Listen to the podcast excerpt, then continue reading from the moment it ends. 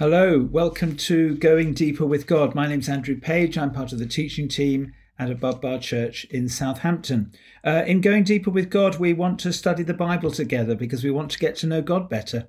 And one of the ways that the Holy Spirit, one of the main ways the Holy Spirit has given us that we can get to know God better is through the Bible.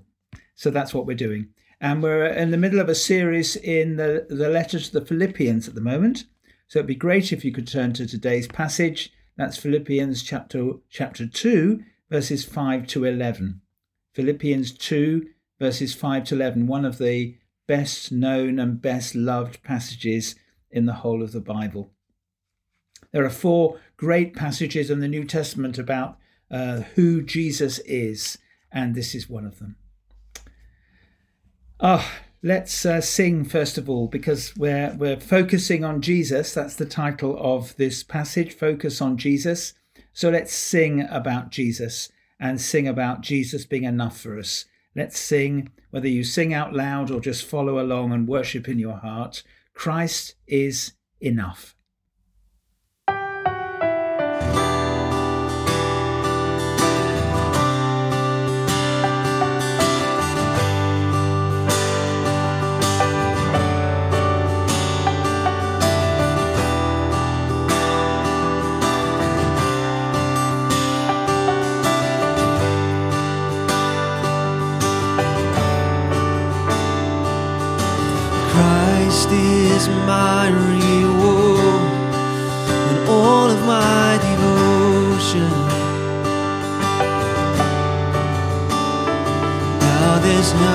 Nothing in this world that could ever satisfy.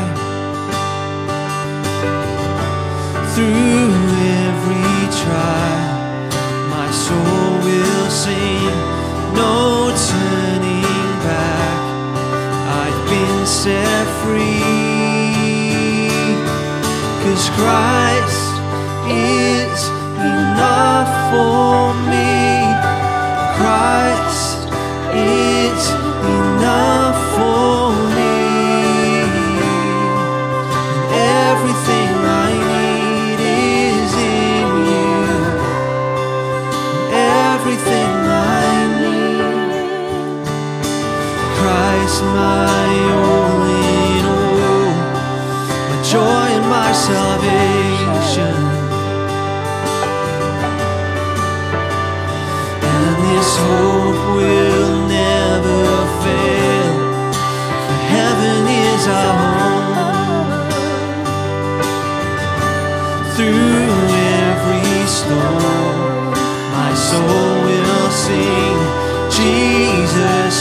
is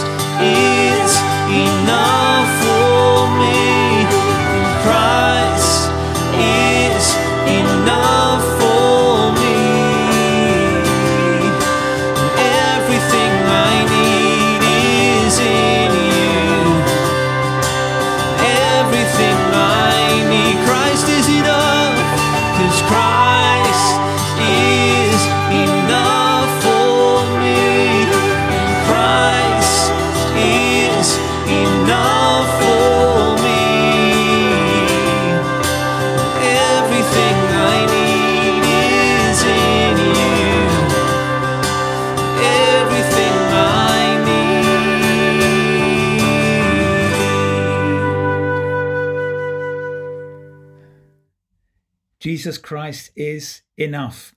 Um, actually, the, the theme we've given, the title we've given to the whole of this series in the letter to the Philippians is joy and the gospel, because joy and the gospel are always linked. The more gospel centered we are, uh, the more joy we will experience. So, however you're feeling, this is an opportunity to experience joy again as we focus on the gospel and focus on Jesus. Let's read our passage. That's Philippians 2, chapter, uh, chapter 2, verses 5 to 11. In your relationships with one another, have the same mindset as Christ Jesus, who, being in very nature God, did not consider equality with God something to be used to his own advantage. Rather, he made himself nothing by taking the very nature of a servant, being made in human likeness. And being found in appearance as a man, he humbled himself by becoming obedient to death, even death on a cross. Therefore, God exalted him to the highest place and gave him the name that is above every name, that at the name of Jesus every knee should bow in heaven and on earth and under the earth, and every tongue acknowledge that Jesus Christ is Lord, to the glory of God the Father. Wow. Let's pray together. Lord Jesus, thank you that you are enough for us. Thank you that, you, that you've done everything for us so that we can be forgiven and become friends of God now and forever. We worship you. Thank you that we have your word in our hands. Please take our lives into your hands and speak into them. And we pray in Jesus' name. Amen. Well, last week we looked at uh, living for the gospel, and we saw it was about sharing the Jesus message and living the Jesus lifestyle. And this theme of living the Jesus lifestyle, loving one another, serving one another, continues in our passage today. Because have a look at verse 5. In your relationships with one another, have the same mindset as Christ Jesus. In other words, Jesus is your example. Oh, yes, he's your savior but he's also your example in how he lived. You live like this too. Love one another. And we need, before we get into the passage, to look at verse 6 because Jesus um, is fully God, and that's what verse 6 tells us. It's a very, very important verse. Jesus, being in very nature God, did not consider equality with God something to be used to his own advantage. There it is at the beginning of verse 6. He's in very nature God. Now, the Greek, the footnote tells us this is in the form of God, but that is a Greek expression, means having the very nature of. It's unmistakable. The beginning of verse 6 Jesus is fully God, the eternal Son of God. And the second half of verse 6 is apparently quite hard to translate. It could be translated like this he did not consider equality with God to be robbery. Now, if I said I was equal with God, that would be robbery because I'm not equal with God. But when Jesus claims equality with God, when Jesus says, Whoever sees me sees the Father, when Jesus says, I and the Father are one, that's not robbery because it's true. He is fully God, He is in very nature God the beginning of verse 6.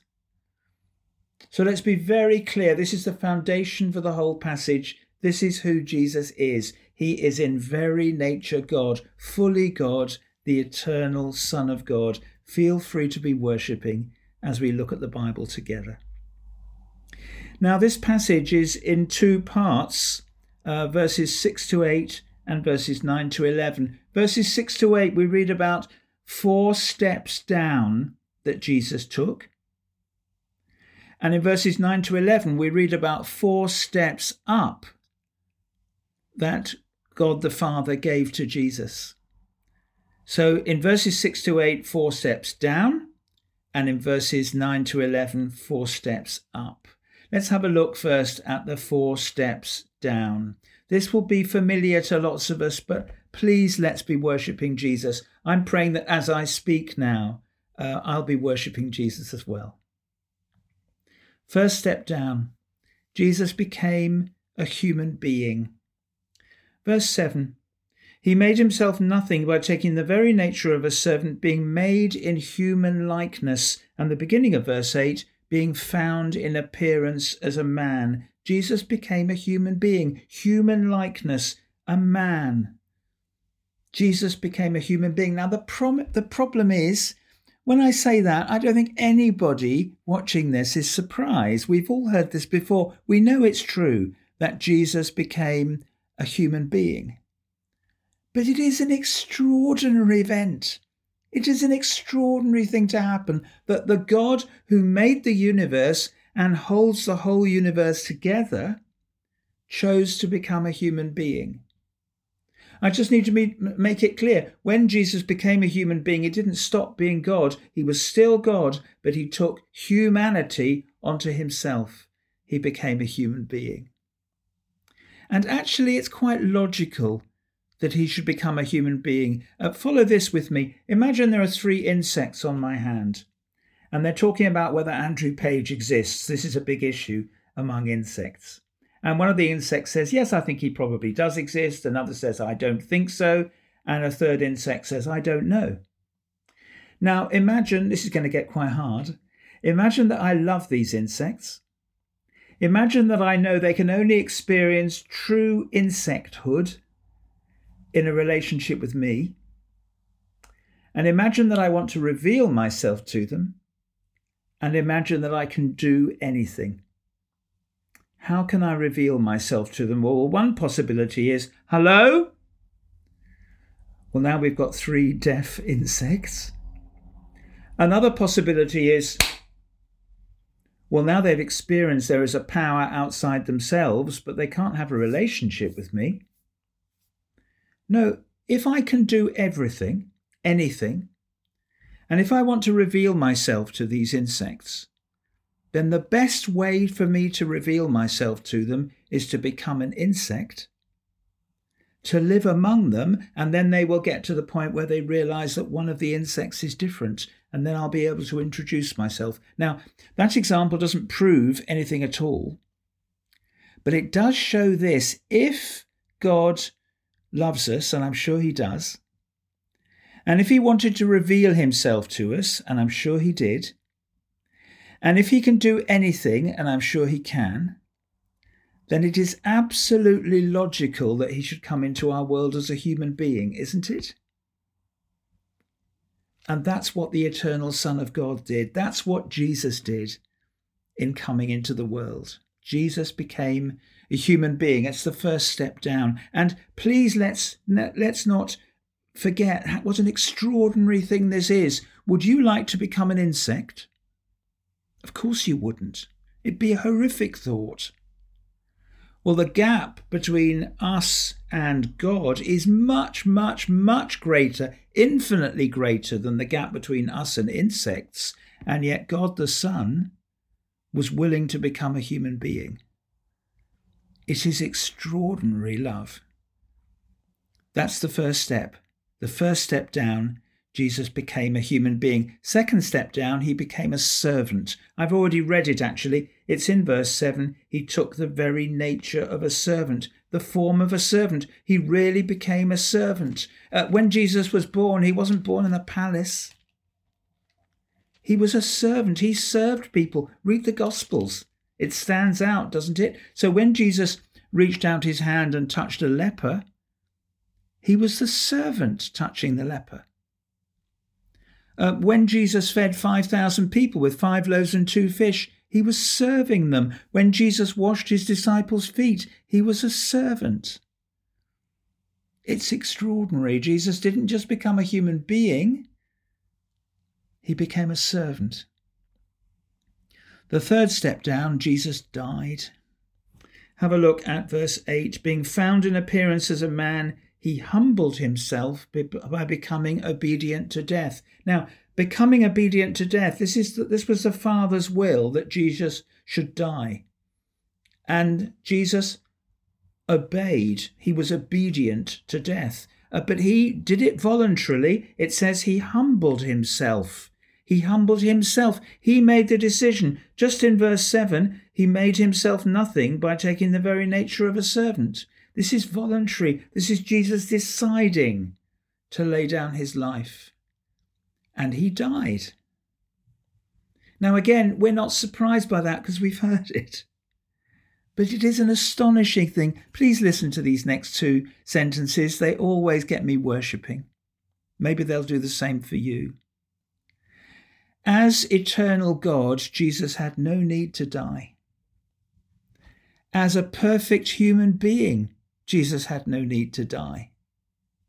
He chose to die. He chose to die. Oh, let's worship him. It's the third step down. But there's a fourth step down.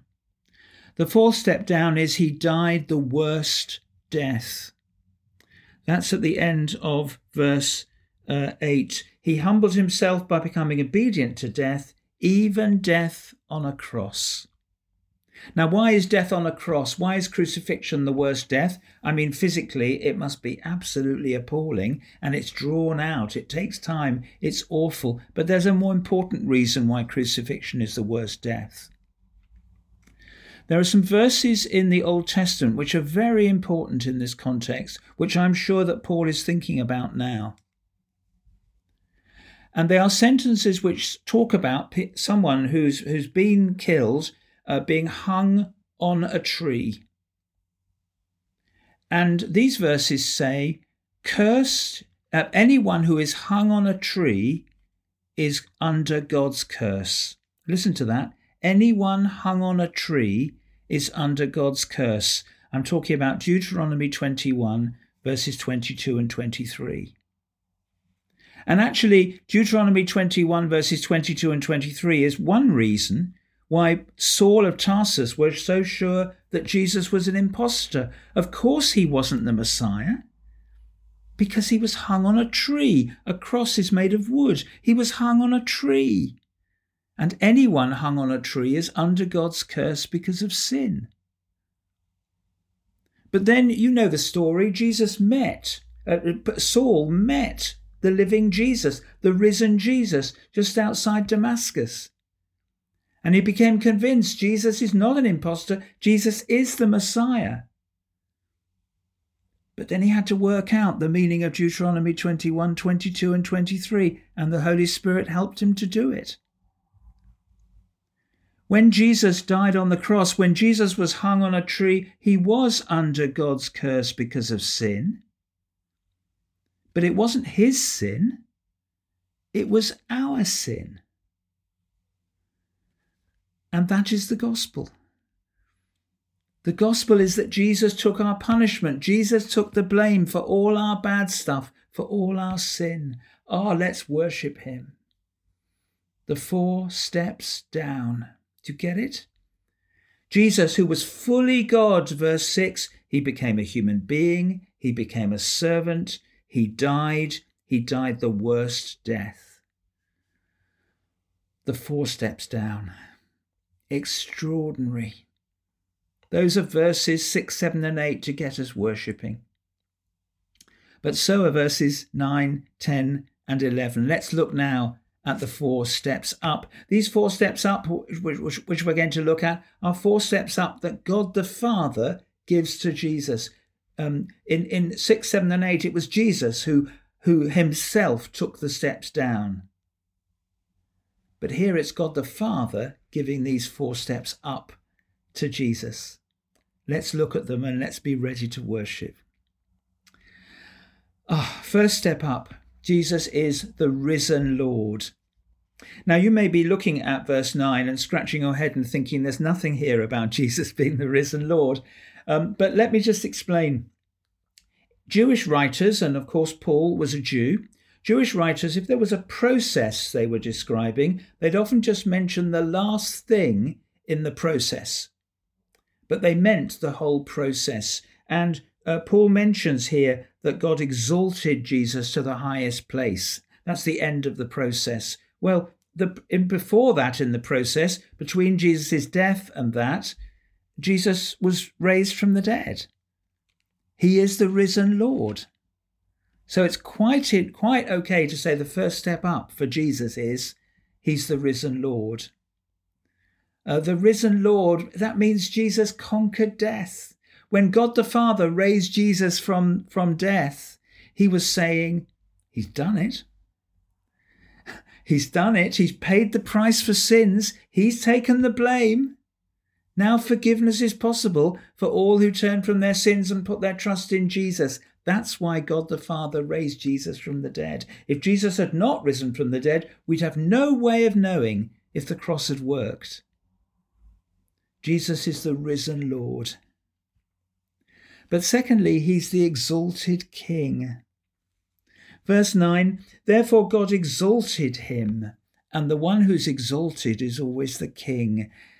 He's the exalted King. Now, Jesus is the exalted King in heaven, but uh, on the way to that, part of the process there is the ascension of Jesus. When Jesus bodily r- rose from the ground and disappeared into a cloud. That's we can read about that in Acts chapter 1 verses 9 to 11. The ascension of Jesus, it shows that he is the exalted king. I mean, there are some people who don't believe in the gospel and don't believe in the Bible, and they say that's not a true story, the ascension. It's a made up story. Uh, the apostles made up the, the story of the ascension because they, they thought Jesus was so wonderful. So the, the ascension is a made up story which shows us the apostles' opinion of Jesus. No. Listen to this. This gets me worshipping as well. There's so much in this passage that gets me worshipping. The ascension is not a made up story which shows us the apostles' opinion of Jesus. The ascension is a historical event which shows us God the Father's opinion of Jesus. In the ascension, when God, when God the Father makes Jesus the exalted King, he is saying he is, he is the great one. He is the one. He's done it on the cross. So Jesus is the exalted King. He's the risen Lord. He ex- he's the exalted King. Third step up, he's in the highest place. Verse 9 again, therefore God exalted him to the highest place. What is the highest place in the universe? Well, that really isn't a very difficult question. The highest place in the universe is God's throne. Jesus is in the highest place. Jesus shall have the highest honor. Jesus does have the highest honor. He's in the highest place. Oh, let's worship him. But there's a fourth step, and the fourth step up is wonderful. Well, they all are. He's the risen Lord. He's the exalted King. He's in the highest place. And fourthly, he has the greatest name. Have a look at verse 9 again. God gave him the name that is above every name, that at the name of Jesus every knee should bow. Now, does that mean the greatest name is Jesus? No. The greatest name is not Jesus. The greatest name in the universe, this is really not hard either. The greatest name in the universe is God's name. And God's name, God's personal name, is Yahweh. God's name is Yahweh. That's the way he revealed himself to Moses from the burning bush, Exodus chapter 3, verse 14. And in the Old Testament, when we read the word Lord with four capital letters, L O R D, that's Yahweh in the Hebrew. The name of God is Yahweh. And God the Father gave Jesus the name that is above every name. In other words, he gave him the name Yahweh. That doesn't mean that Jesus became God at this point. Absolutely not. He's always been God. We saw that in verse 6. He is in very nature God. He always was God. He is God. He always will be God. No, it means that this name was given to him so, so that publicly it would be proclaimed that Jesus is Lord, that Jesus is God. Let me read um, verse 9 and verse 10 and 11. Therefore, God exalted him to the highest place, gave him the name that is above every name, that at the name of Jesus every knee should bow, in heaven and on earth and under the earth, and every tongue acknowledge that Jesus Christ, here's the greatest name, is Lord, Yahweh, to the glory of God the Father. Now, when Paul writes these words here, he's thinking back to some verses in the prophecy of Isaiah in the Old Testament. I won't quote them all to you, but I'll just quote you one sentence or a couple of sentences from them because they're really important. In the uh, Isaiah passage, it's in chapter 45, God is speaking, Yahweh is speaking, the Lord is speaking, four capital letters.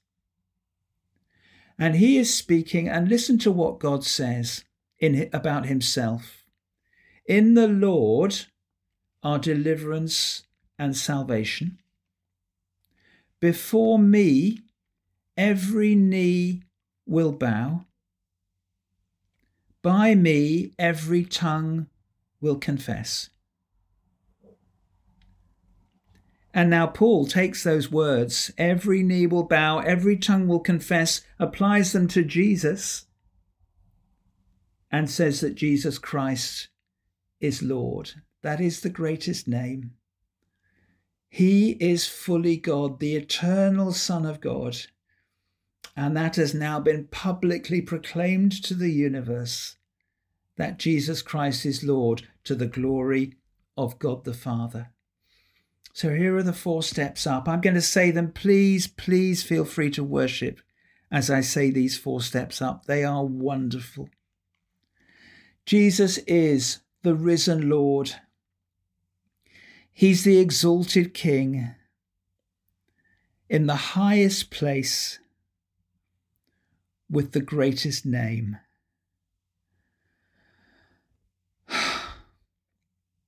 And this is your Jesus. If you're a truster in Jesus, if you've turned from your sins and put your trust in Jesus, this is your Jesus.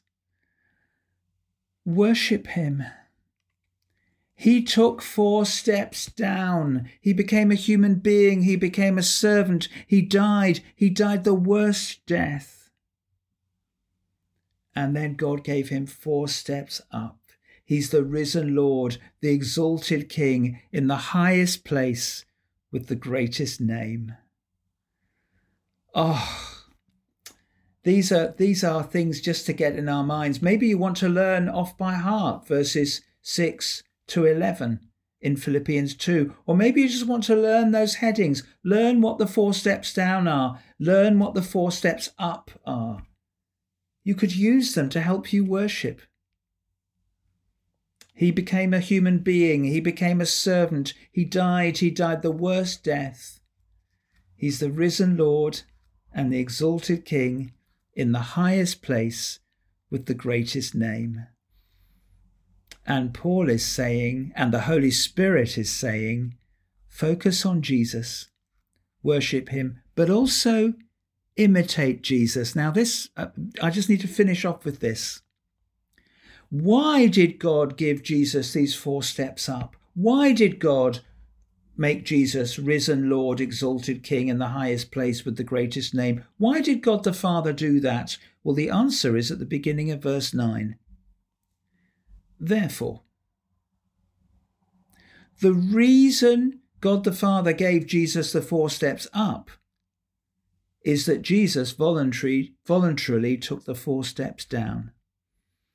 It was because Jesus humbled himself, became a human being, became a servant, died, died on the cross. Because of all of that, God the Father rewarded him with these wonderful four steps up. And what Paul is saying and what the Holy Spirit is saying, if we will humble ourselves, if we will serve others, verse 5, have the same mindset as Christ Jesus, if we will love others, chapter 2, verses 1 to 4, living the Jesus lifestyle, if we will live like that, commit ourselves to serve others, then God will reward us. God will pour his blessing into our lives. Do you want to experience God's blessing? Well, then live the Jesus lifestyle. Take steps down serve others, and God will, will reward you.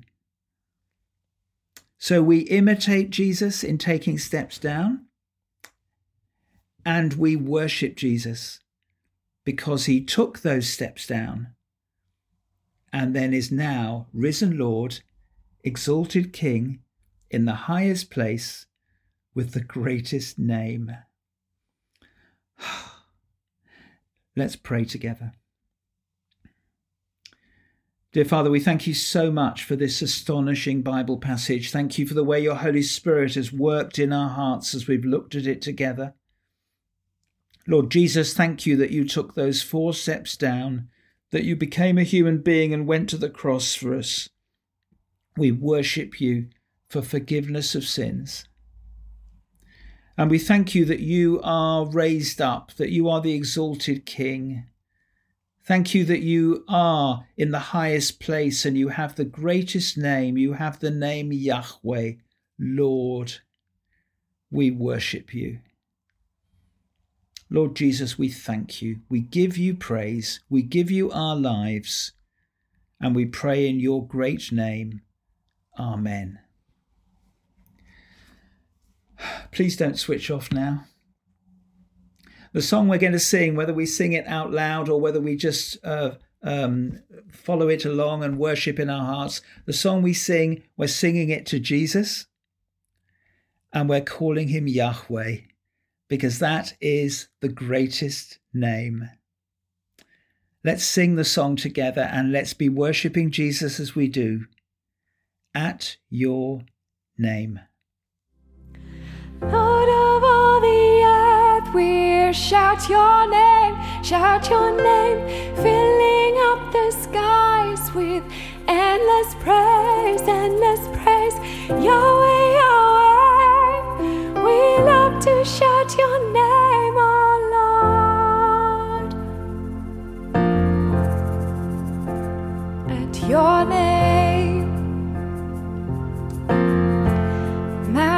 shake and crumble at your name. The oceans roar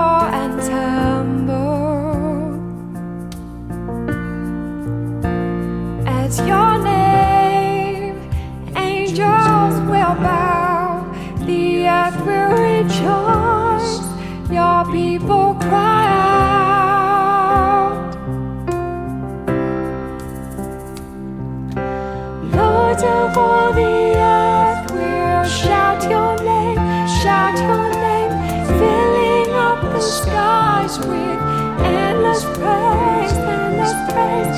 Yahweh,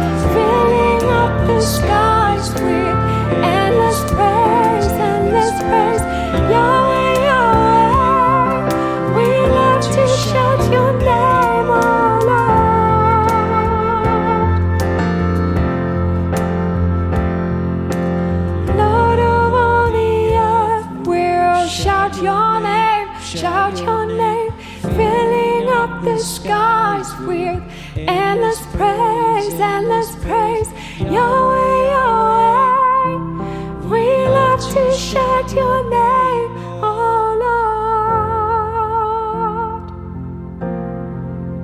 Lord. He is the risen Lord, the exalted King, in the highest place with the greatest name. And that name is Yahweh. Jesus Christ is Lord. Hallelujah. The Lord bless you and keep you. The Lord make his face shine upon you and be gracious to you. The Lord turn his face towards you and give you peace. Amen.